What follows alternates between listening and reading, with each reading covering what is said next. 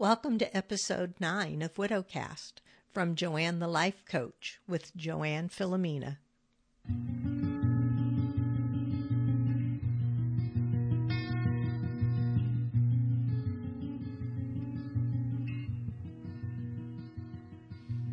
Hello, listeners.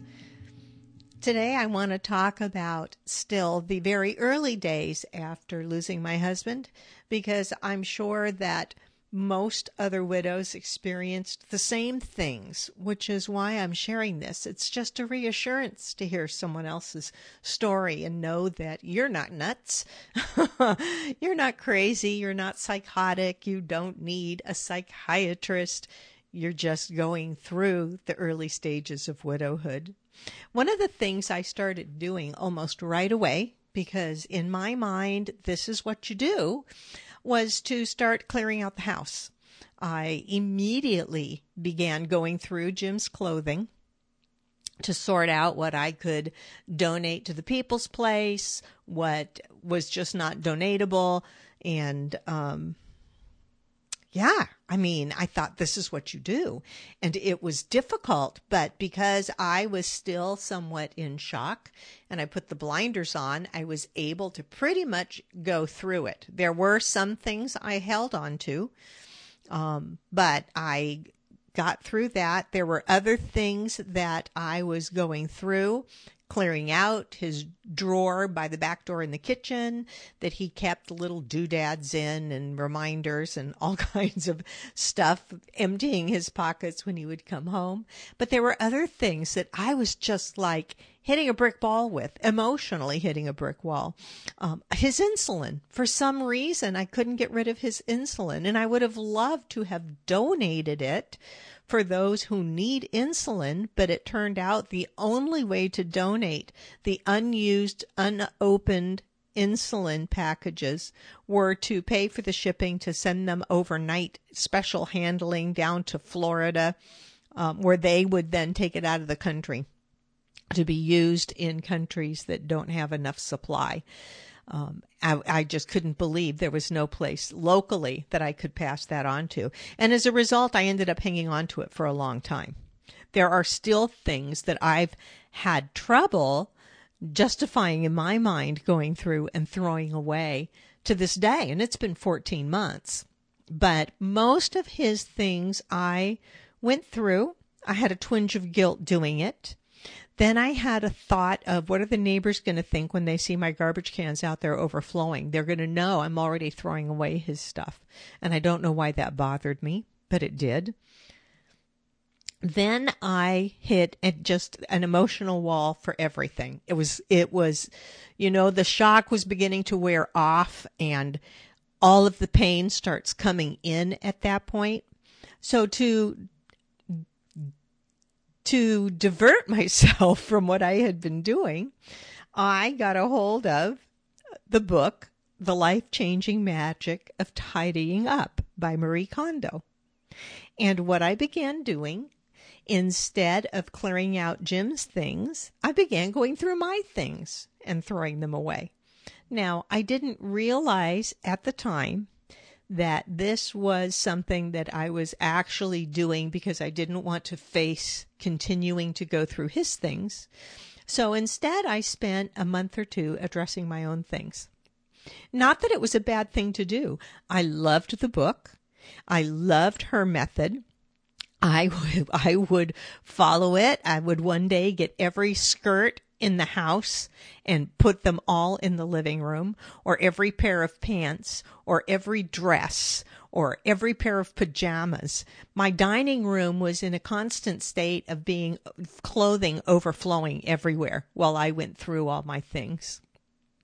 And I went through my books and I went through all kinds of stuff. At some point, I finally stopped. I think I stopped short on paperwork because when I started trying to address my paperwork, now it was facing Jim and my paperwork. It was facing Jim's stuff again.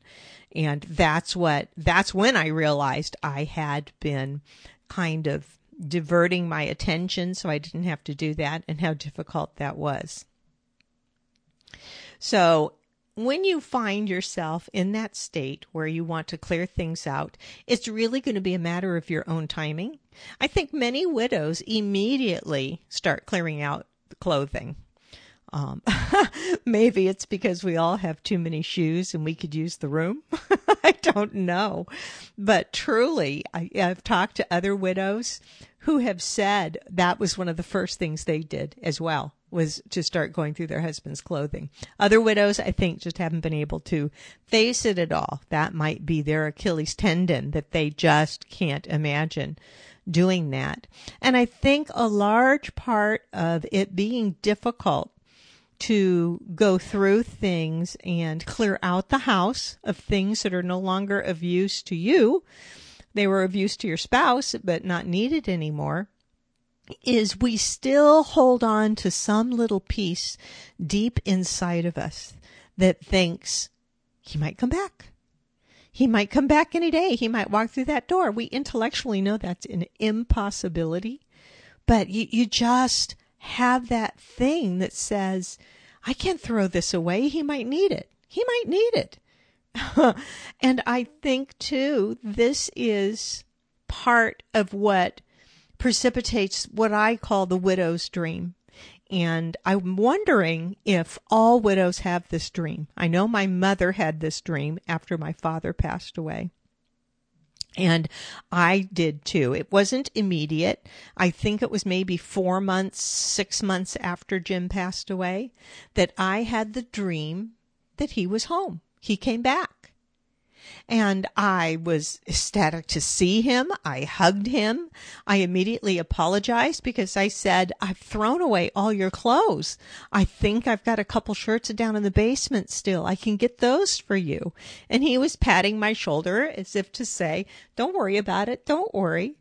And then I said, I still have your glucose meter, so we should probably check your blood right away. All the insulin's gone, but let's check your blood. because by then I had let go of the insulin. And maybe that's part two of what precipitated the dream that he was back and I was immediately going to try to take care of him and find the shirts I still had in the basement. And I knew I had his glucose meter so I could check his, his blood reading. He had been diabetic in life. Um, so, and when I woke up from the dream, you know, I didn't feel particularly sad, like, oh, I thought he was back and he's not. I was really feeling curious about it, maybe because I remembered my mother having dreamt that my father came home after he passed away. Do we all have that thought living in the back of our subconscious? And that's part of what makes it so difficult to start to change things in the house. Change certain things in the house. I think there are things that we change in our house that we have no issue with. I've seen widows who go into a complete flurry of redecorating. My mom did this. I remember my sister and my brothers were a little freaked out because she was spending a lot of money, a lot of money having wallpapering done and custom drapes made and new furniture. But I realized then that it was part of her way of working through her grief. And it was also part and parcel. She married my father when she was 18 years old. And when he passed away, my mother was in her 60s. And her entire life, she had never had a house that was only hers. She had to decorate around having four kids. So what would be durable? She had to decorate around my father's taste as well as her own. And my mom was English. She was uh, raised in England and moved to this country as a English war bride after World War II. So she had never been surrounded with a decor that was just her taste alone. And it amused me to see how she was redoing her living room. And it looked like a typical English cottage with floral sofa and flowing drapes. And it was very grand. And I think it truly was part of her being able to work through grief her finding the silver lining to grief that now I'm going to have this living room look exactly the way I want it to look. And so she did. I find myself back and forth with things like that. Some things I have absolutely no problem changing. Some things I come up against the wall trying to change. I still have Jim's car here and it's been 14 months. I've not sold the car. So, you know, it's something I probably should do. Last year when I thought about it though, I just, I couldn't, I couldn't. Um, so it's, you know, it's something that's in my future. I'm sure at some point I will sell his car because I really don't need it. I have my own PT Cruiser that I love so much, old as it is. I don't want to give it up. Other changes don't even immediately come to mind. And they amuse me when they do because I think it's funny that we change things as a compromise with our spouse and they stay changed for so many years that we forget what our original preference was. For me, it was at first, it was the toilet paper because when Jim and I married, he insisted he had to have Scott tissue. Um, I didn't like Scott tissue, but it's one of those compromises of relationship. And I thought if it's that important to him, I can certainly deal with it. And so for 22 years, I used Scott tissue. It was months after he passed away that I was still buying Scott tissue until it occurred to me one day in the grocery store, I don't have to buy Scott tissue. I can buy whatever toilet paper I like. and I bought a roll of Charmin and brought it home with great glee to use soft, absorbent toilet paper again. as ridiculous as that sounds, but it's true. And here I am. I had just posted this on Facebook 14 months later. I always have a big picture of iced tea in my uh, refrigerator, probably part of being brought up by a mom from England. There's always tea. And I was making a fresh pitcher of tea when I realized why am I still sweetening my tea glass by glass? I'm the only one drinking this tea. I can go back to sweetening the entire pitcher when I make it. I and I laughed. I laughed at myself that it took me 14 months to remember that I used to make iced tea and sweeten it right in the pitcher until I met and married someone who was diabetic, and so that tea was left unsweetened in the pitcher because we would both drink from it. Um, but how how ridiculous! Fourteen months I was still not sweetening the tea. Do you have little things like that that come back to you? My sister-in-law told me after her husband had passed away. It was a number of decades ago. She went to the grocery store the first time. And when she got to the checkout, she looked down in her cart and just started crying because she realized she had bought all the things that she had always bought because he liked them. And there was not one thing in her cart that she really wanted to eat. And she ended up abandoning her cart, which she felt terribly guilty about, and she still does to this day. She just walked away from it and left the grocery store because she could not face up to that. But it, it was the automatic thing that you continue to carry on the same way that you had all those years as a couple. And slowly, slowly you begin to start finding your way back to yourself. So don't feel guilty when you start to find your way back to yourself. And don't feel guilty or sheepish if you still have things around the house that you just haven't been able to bring yourself to clear out of the house or to change.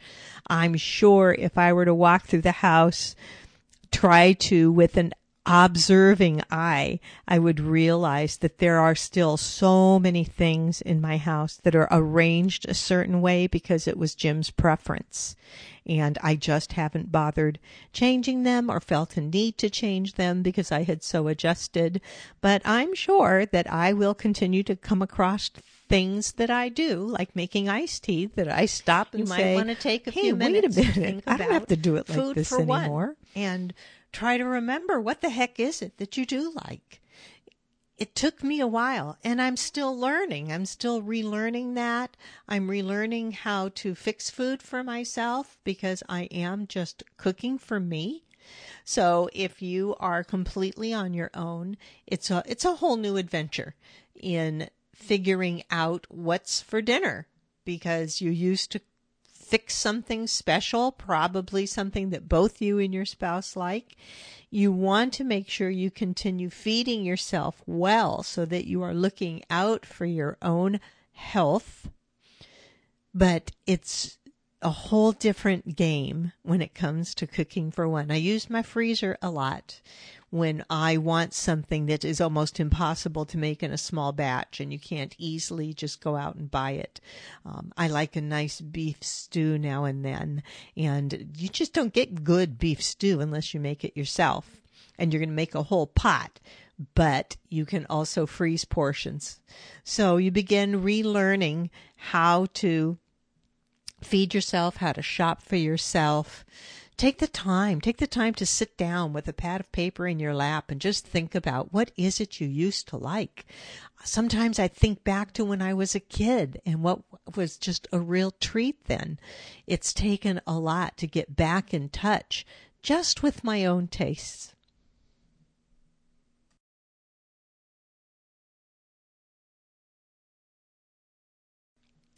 So, spring is nearly upon us. And it's a traditional time for house cleaning, spring cleaning, and going through things and organizing things. So when that feeling of spring rises up in you. It does in me every year. I can't avoid spring cleaning because I start to feel it in my bones as spring comes. And boy, I'm ready. I just want to start going through everything. So give in to that and go ahead and clear out so a few more things. Through but do it on your own time. Do it on you your own terms. To find ways to adjust. Do it in your own time. Do it at your own pace and know that it will happen gradually over time that you begin adjusting your lifestyle, your household, and don't feel any guilt in any way because now it's all about you and you need to take care of yourself.